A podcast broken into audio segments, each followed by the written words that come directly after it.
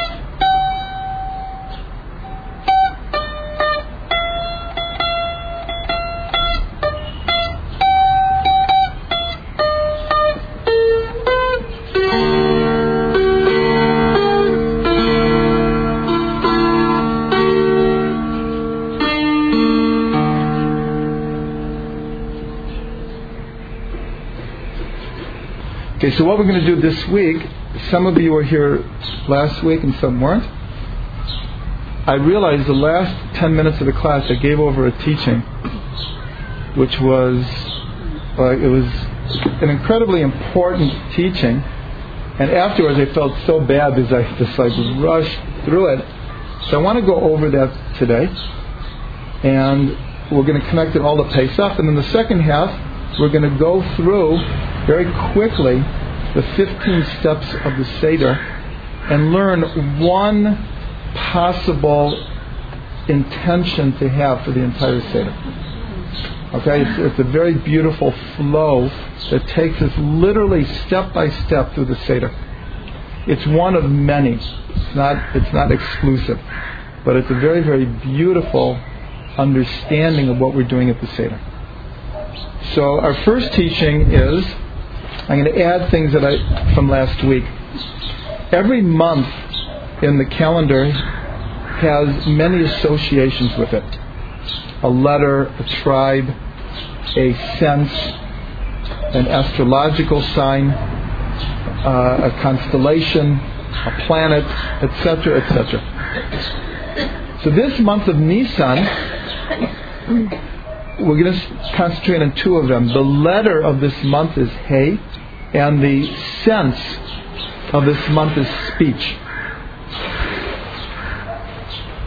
Now, since we're learning a, a, Torah right now about connections of the number five, it becomes obvious why I brought it up last week.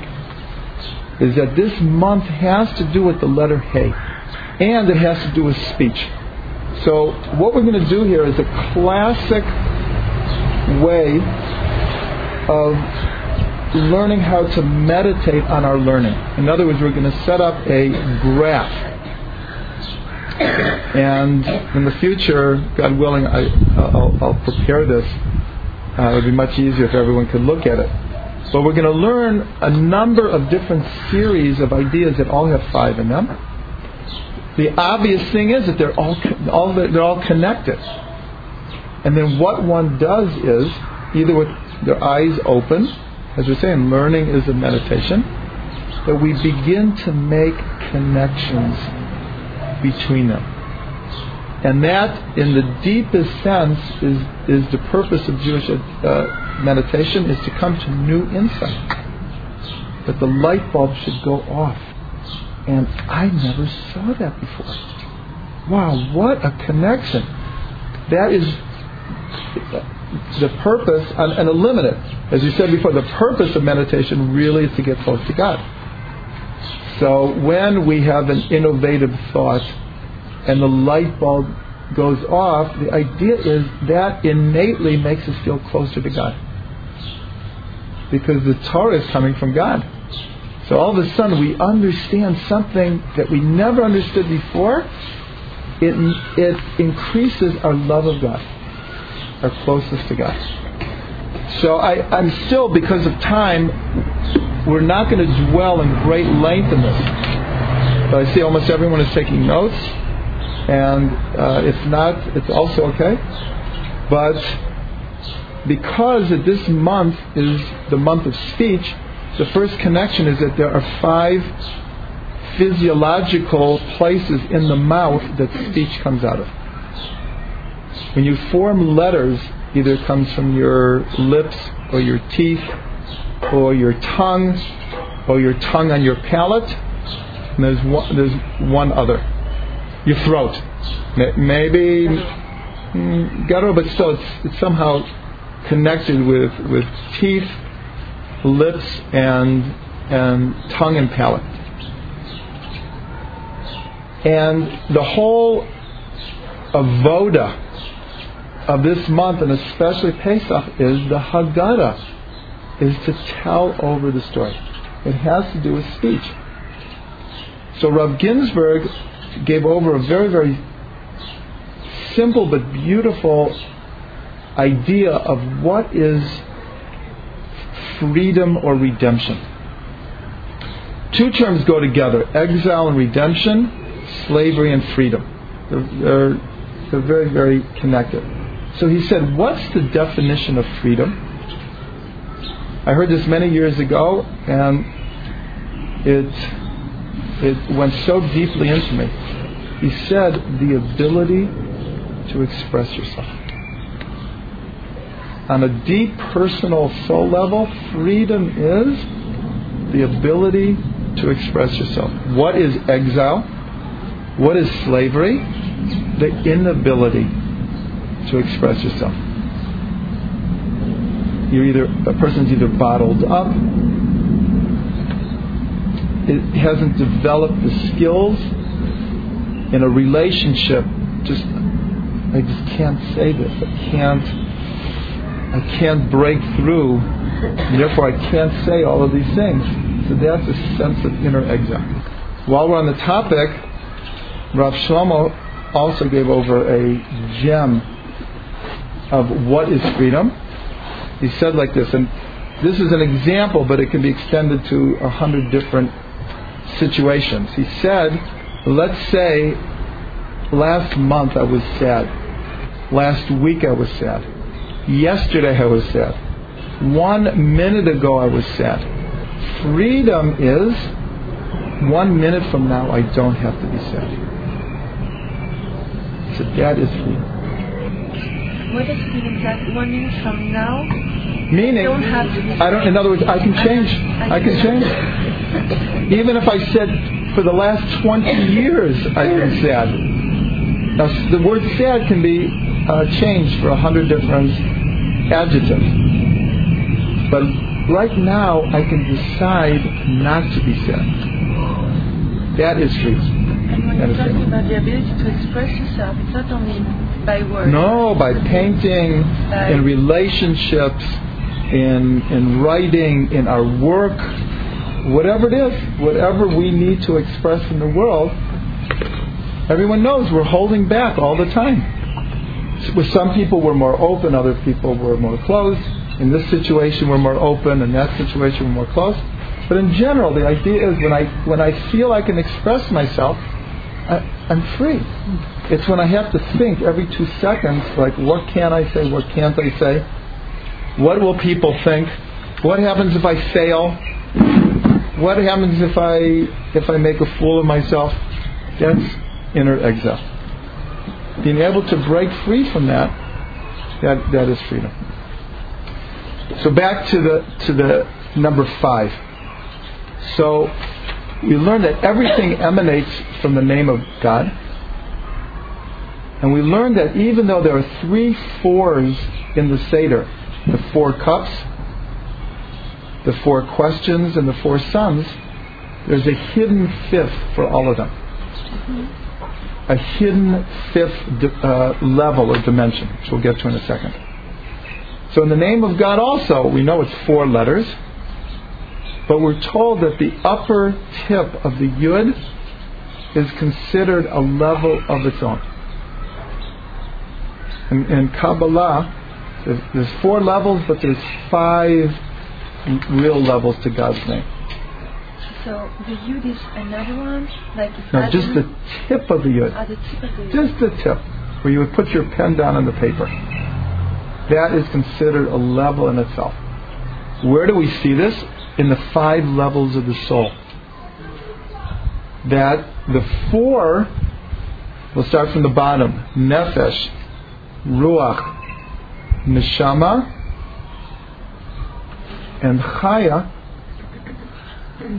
in a sense, are on one level, even though sometimes we divide them by three. The lower three and the upper two. The lower three are our conscious levels of soul, and the upper two, Chaya and Yechida, are the unconscious levels of soul. But nonetheless, the Yechida is so different than the other four that it's in a category of its own. And that is like the tip of the yud. It is that the tip of our neshama that touches God. And that in this we learn this breaking up the soul between the top one and the lower four is the secret of where it says we came out of Egypt chamushim, which means in any translation you'll see armed, with like arms, not these arms, but um, swords or Chamushim. The root of Chamushim is Chamesh. And we learned that Rashi comments that this root comes from Chamesh, and he brings the midrash that only a fifth of Israel actually came out of Egypt. Four fifths didn't make it. And I mentioned that, let's say, had there not been a Holocaust, and we would look at this midrash and try to understand, like, is it literal? Is it figurative? What is it trying to tell us? But after the Holocaust, where we lost a, a third, so it's it's not it's not out of the realm of possibility that, that the midrash is, is being literal here. But we learn spiritually what does it mean that a fifth came out. So we learned that to reveal this upper level of soul, which is our we'll call it the image of God. It's our most essential being. It is who we are in the very root of our soul. Yeah, that's the Yechidah, which means unique. Yechidah means unique. The way that that happens is, as it were, from killing the lower four. Not killing, but getting beyond. Getting beyond our animal nature, our behavioristic nature, our emotional nature, even our intellectual nature, getting beyond all of that to who is the essential me. And that we experience mostly in prayer, meditation, and music. And that's really the freedom. Yes, yes, yeah. To, to, to like yesterday, um, uh, at, at my Chumash shiur, we were talking about how, as hard as it is, that if good things are happening to us, not such good things, we all have to recognize that it's it's all from God. It's all for the good. This is not an easy level to get to. So one of my students said, this, "That sounds just like the song by Leonard Cohen, Hallelujah." So, so I said, "Oh yeah, how you knew? Unbelievable." She wrote me in her email that she's mildly obsessed with this song. The, the fact that she knows who I'm talking about is a is a uh, testimony to that. So I mentioned that I love Leonard Cohen. I listened to him in the '70s, but I didn't know this particular song. So she, just yesterday, she sent it to me over email, and then I, I, I got two different. I could, it's a different world now. I was able to go onto the internet and, and hear two different performers doing it, and then I also Googled the words, like everything. I wrote back to her. I said, like, I understand why you are um, obsessed with this song. But I'm only saying this because while I was listening to it for the first time, it hit such a deep place in my neshama. It was it was awesome. It was really, it was really awesome. So so the, the the levels of God's name, the levels of the soul, and then what we connected last week is what are called the four expressions of redemption that we find in the beginning of Parshat Va'era. Everyone could look it up where it says, I will take you out of the burdens of Mitzrayim, and I will um, save you, and I will redeem you, and I will take you to me to be a people. Those are four. Va'era, yeah. the second, yeah, the second parsha of of, of Shemot, and then the fifth one is the Veheveti, and I will bring you into the land. And we learned that there was a disagreement among the sages should bringing into the land be counted as one of them.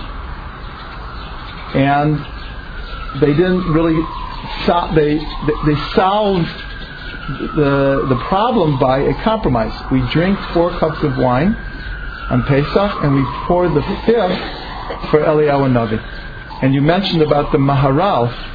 The Maharal began a custom around 500 years ago at the end of the Seder of drinking from the cup of Eliyahu without a blessing. Because we make a blessing for each one of the cups we drink. He would drink the cup of Eliyahu without a blessing. And he did that because he was saying to God, the time has come to bring us back to Israel.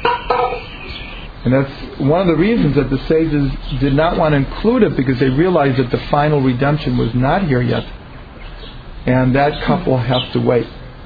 And so our custom at our Seder, uh, once I learned this, is, is we drink from the cup of Eliyahu, even a sip, even a sip without, without a blessing to, to strengthen that idea that being in the land is part of the final redemption, and, and we want it now.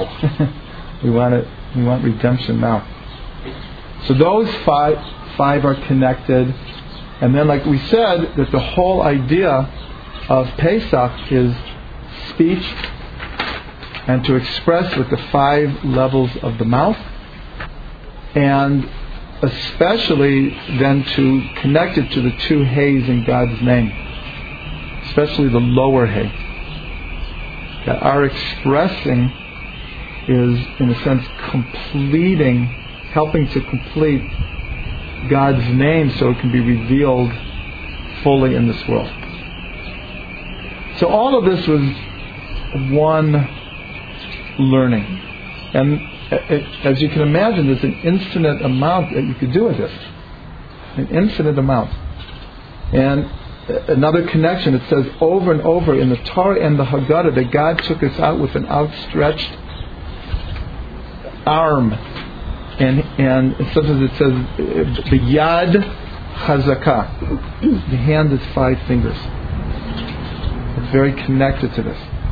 That these five stages of redemption are connected metaphorically to the five fingers of God's hand, as it were. As it were. Okay, so let's put this all together into a, a meditation. Now, obviously, different parts of what we said, people will relate to differently. But the idea here, very simply, is first of all, that the five levels of the soul are intimately connected to the five levels of God's name. And that also redemption is a a world worldwide need and phenomenon. It's a national, specifically Jewish, but it's a personal story also. So, in other words, coming out of Egypt is really coming to understand the five levels of one's own soul, the five levels of God's name. And the one that we didn't mention, that is obviously very important, is what are called the four Kabbalistic worlds. From below to above, the world of action, Asiya, the world of formation, Yitzirah, the world of Bria, creation, and the world of Atzilut, emanation. So those correspond perfectly to Yud K Vav K. But then there's a fifth higher world in Kabbalah that was really only revealed at the time of the Arizal called Adam Kadmon, primordial man. This is the tip of the Yud. This is the Yud. Arizal, yeah. So he revealed this fifth fifth level until him really, they talked about four worlds. He revealed this fifth, this fifth level. So let's take all of this in any way that's productive for you. But it's like a ladder. It's, it's going out of Egypt is, is it really is freedom. Freedom to connect to the soul, freedom to connect to God, freedom to climb the spiritual the world, the ladder of the spiritual world, and to experience real redemption this year. That's that's the goal of the Seder. That's the goal of the Seder.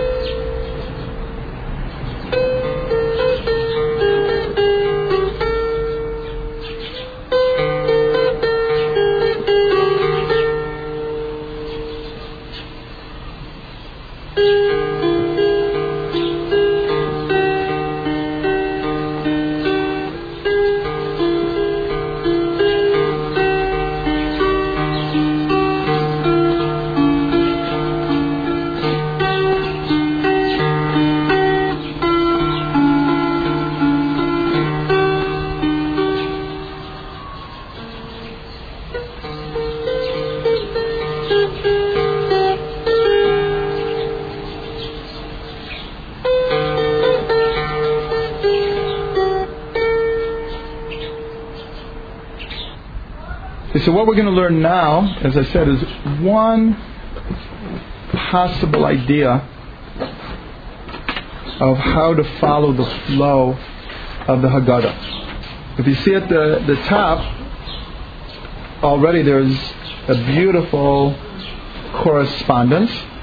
Just like we make correspondences of five, there's three correspondences of 15. There are 15 steps in the temple that led from the outer courtyard into the more inner space. In, in correspondence to these 15 steps, David HaMelech in prophecy wrote 15 Shir Hamalot, songs of ascent, to correspond to the 15 steps that would be in the temple. And the Seder follows 15 steps as well.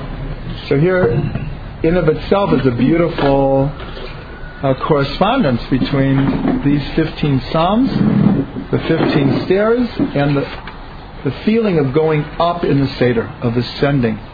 There are infinite ways of working with the Haggadah. We don't know the true authorship. We know the period that the Haggadah comes from. The Haggadah comes from the many of the people were mentioned in the Haggadah. Rabbi Gamliel, Rabbi Eliezer, Rabbi Akiva. So it's, um, It's uh, the beginning of the Sheni. yeah, the end of the Bayit Sheni, the beginning of the Mishnaic period is when the Haggadah came. Um, many people say it was written by Eliyahu Navi, meaning it was written with Ruach Hakodesh. Who actually put it together? I don't know if we'll ever know totally, but it's considered to be written with Ruach Kodesh. Eliyahu Navi. I heard that from Reb Shlomo.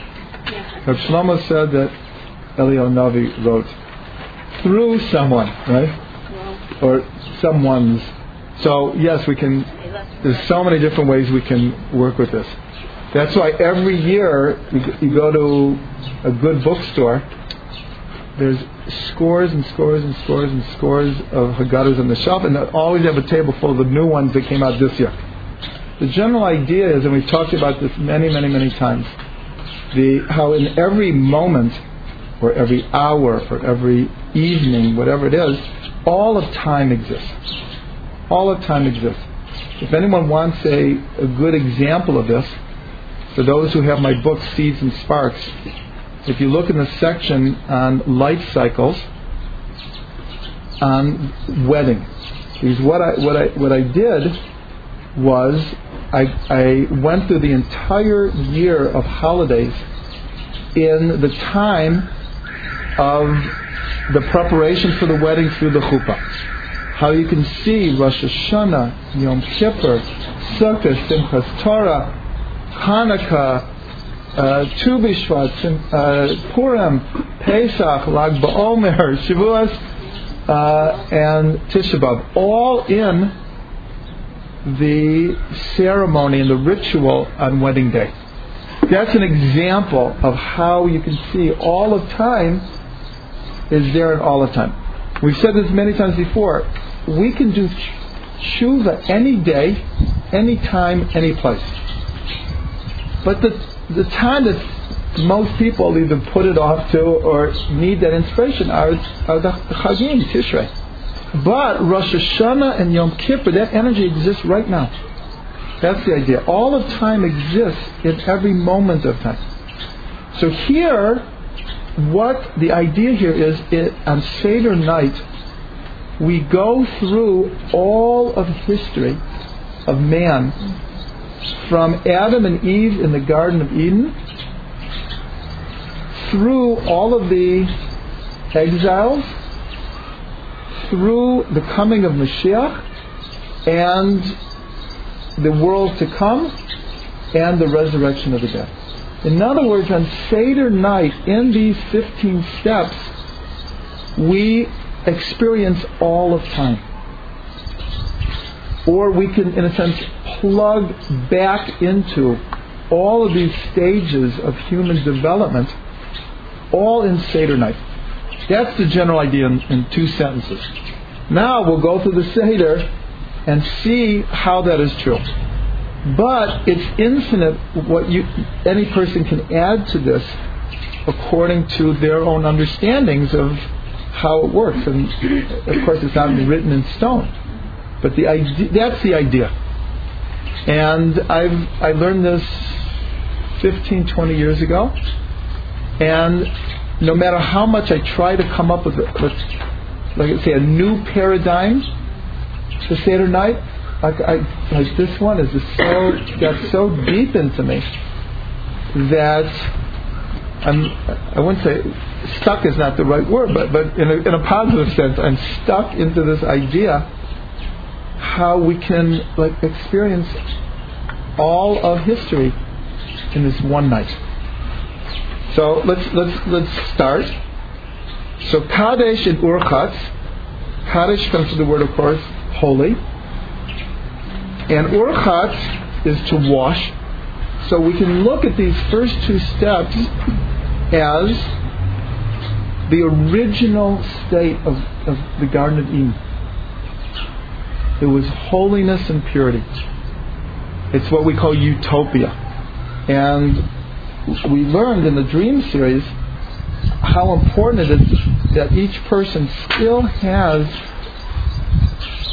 in their memory, and there's a collective memory of, of all human beings, of a time where male and female were united, even before they became Adam and Eve. So this idea of holiness and the, urchatz is water. Water is always connected to uh, Torah and also to purity, the mikvah. So here you have what's called kedusha and tahara, holiness and purity. So we're starting the evening. Uh, the man is making kiddush. Could be a woman also, but the man is wearing a kittel, all dressed in white. There is a custom by some people. People wear white on Yom Kippur. It's not. It's not like on the Chagim, but uh, certainly the men wear a white kittel, and many wear a white kippah because it's it's like the holiness and the purity takes us back to Gan Eden. Uh, now just remember, this is one of many ways to see this. You can you you could take just these first two and go to every Haggadah in the world, and you'll get hundreds of beautiful ideas. But since we're not working with like individual ideas, we're working with a whole paradigm. That's what I'm concentrating on, is like the flow, not the individual specific Torahs that we can learn attached to each one of these. Then we have karpas. Karpas is eating some kind of a vegetable, and this reminds us of springtime. And it reminds us of, again, the Garden of Eden. The greenery. If anyone's been to Tel Dan, if you go through Tel Dan, there is a section of Tel Dan called Gan Eden. And you know, when you're in there, it's like, it, it, it really does feel primordial. You're, you know, it's like a rainforest, and there's rivulets going in every direction, and the sound of the bubbling water. And many times I've been in there alone, or, or just my wife or family. Like I'm in, in Tel Dan. Tel Dan is way up by Kiryat Shmona. Uh, if you've never been there, it's it's it's where three different branches of the Jordan come together, and it's just all water. So Karpas is spring. It's greenery. It's it's Gan Eden. Now, and maybe the, one of the most important parts of the entire Seder, the next is called Yachatz. It's called breaking the middle matzah. And this symbolizes this symbolizes all of the breaking in the world and the exile from the Garden of Eden. On Pesach night, we talk a lot about the exile in, in Egypt. And we connect also to the reality of all of our other exiles. But the first exile that connects to all of us is when we left Gan Eden. Why the middle matzah? because in the beginning we started in Gan Eden. In the end, excuse me, the world will be perfected. Redemption will come. We only have a problem with the middle is all broken, right? But do you see how symbolic this is? When you take the middle matzah and you break it in half, it's like breaking the, the, the, the cup at a wedding. It's like this represents all the brokenness, but in our paradigm, it goes back to the first breaking. We had to leave the Gan Eden. That's where all of subsequent history stems from. And what do we do? We take half of it and we hide it away. We hide it away, and we'll get to later the significance of the afikomen when we find it. And so the the whole seder on the plate, the middle matzah, half is missing. It's like when we're out of Israel, it's like like half of our neshamas are missing. We're not in Israel, and now we're in Israel. So half of it is still missing because we have no Beit HaMikdash. And we don't have Mashiach, and we don't have peace in the world. So the, the whole Seder, we're saying over a broken piece of matzah. But the top is whole and the bottom is whole. To remind us, to, to, to give tell us where we're coming from and where we're going. So the fifth part of the Seder, remember we mentioned this last week, significantly the fifth part of the Seder, Magid, is to tell the story. And it begins with Ha Lachma Anya. It begins with the letter Hey. Ha. Meaning this bread of affliction. And so therefore, the Magid takes the most time other than uh, the eating, but as far as the actual, all of these steps, the Magid is by far the longest of all of them. Why? That's the whole story. In the, in the story of the exile and redemption from Egypt is the story of all our exiles Babylonia and Persia and Greece and Rome, and our own personal. So all the story of the Seder is all the exiles. All the exiles, just that Egypt is the archetypal one. The archetypal one. But when you say in the Seder, you know they used to they used to put babies in in uh, as, part, as part of the mortar in the walls so again, you would say, did they really? It's like, but after the Holocaust, it's like, hmm, yeah, they probably put babies in walls. Right? So it connects us. The, the, the exile in Egypt becomes the archetype of all future exiles, and the redemption here becomes the archetype of all future redemptions. So in this part, we're going through all of Jewish history and all of world history. And that's why many, many people, as part of Magid, will throw in a story from the Warsaw Ghetto, or the Holocaust, or the Inquisition, or this, even though it's not in the Haggadah, many people, as part of the telling of the story, and a lot, a lot of these uh, pictured, uh, illustrated Haggadahs will have pictures of different stages of Jewish history put in there to emphasize to us it's the whole story. At the end of Magid, at the end of Magid, we lift up the second cup and we say a blessing on the redemption. So by at the end of the story of Magid already, we are moving into redemption. And therefore we start Hallel. We sing the first two psalms that are included in Hallel, and then we make a blessing. And then we we do all of the rituals connected with the eating. But here this has a profound idea for us today. Profound. Here we are in Israel. Redemption is in the air. What we've built here in the last hundred years, I'm, as an aside, I'm just going to say the following. The night is called the Seder. What does Seder mean? Order. But everything we do on Pesach night is opposite of the usual order.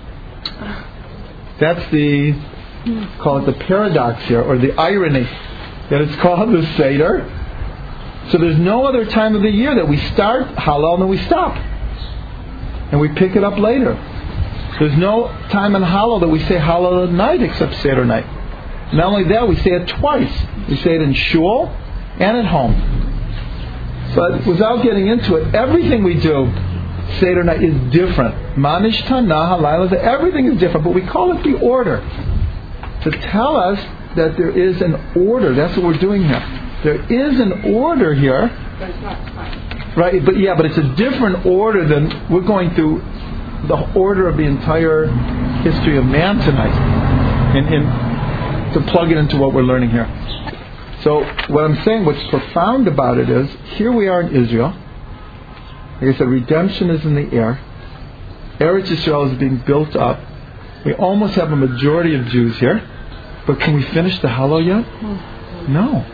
Redemption is not complete. This is a very deep understanding of why the Hallel stops here. Because we're not there yet. We're not. We're there enough, especially in our day. Can you imagine saying this uh, like in the concentration camp? You can't say you feel redemption so much. Or 300 years ago in Poland, you don't feel redemption so much. But now this has so much uh, meaning to us. We are here, and, and and this is part of redemption, and yet we just start, and then we do Rachtzah, Motzi, Matzah, Maror, and Korech. That's all part of the memory of the past, the present, and the future. Because everyone asks about the matzah. Sometimes we call matzah the bread of affliction, because that's what we ate in Egypt. That's all they would let us eat is flour and water. And sometimes we call it the bread of freedom. So it becomes very paradoxical. The moror, the moror is to remind us of the bitterness, and yet we're eating it on the night of our freedom. So there's this strain that runs through the whole Seder. Is this going back and forth between exile and redemption, and using our past to, jump start, jump start us into the future. But, as I said, follow the line we've been following. Once we started Hallel, the redemption has started. Redemptive energy has started.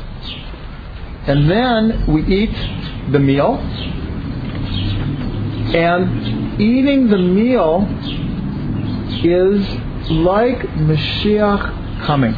We're told that we put out our best gold and silver and dishes at this meal. This meal is the meal of the year. There's really there's no other holiday meal that compares to this meal.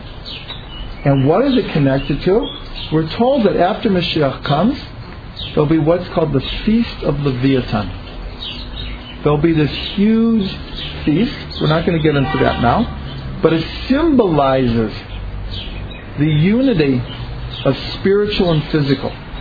So when we're sitting at this feast, it's like the ex- exile's behind us now. We are now sitting and eating like kings and queens. we should feel free at that point. We should feel free. As you can tell, I'm going through it relatively quickly because I want to do the whole flow here. And then we get to Tzafun. Tzafun is the Afikomen.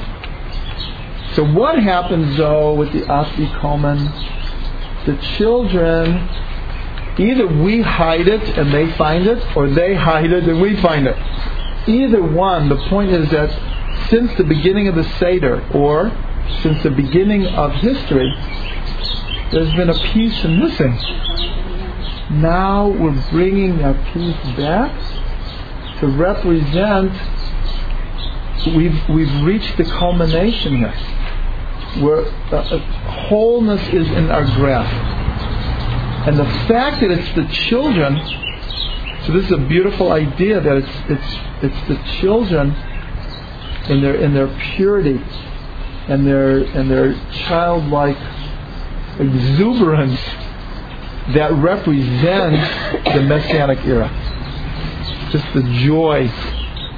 And I can still remember when I'm three years old finding the Afikoman. Like, it was the high point of the year, like, right? And running back to get my, my present, uh-huh. right? But that's significant, right? That is like Mashiach's oh, coming, that joy, that, and it's, and, and now we're eating that piece. What does that represent?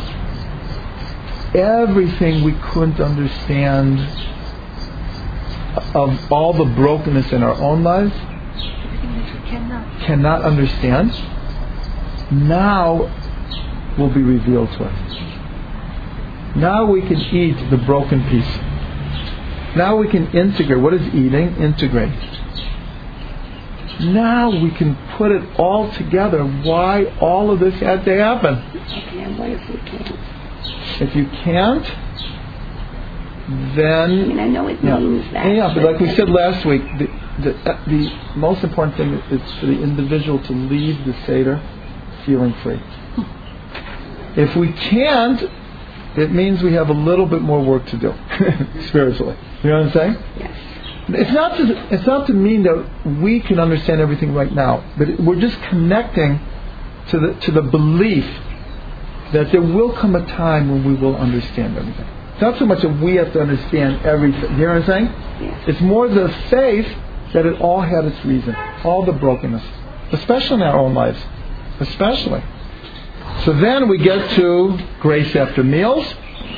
And in the grace after the meals, there is something we say that we only say one time a year. At, at, at the Harachamans at the end.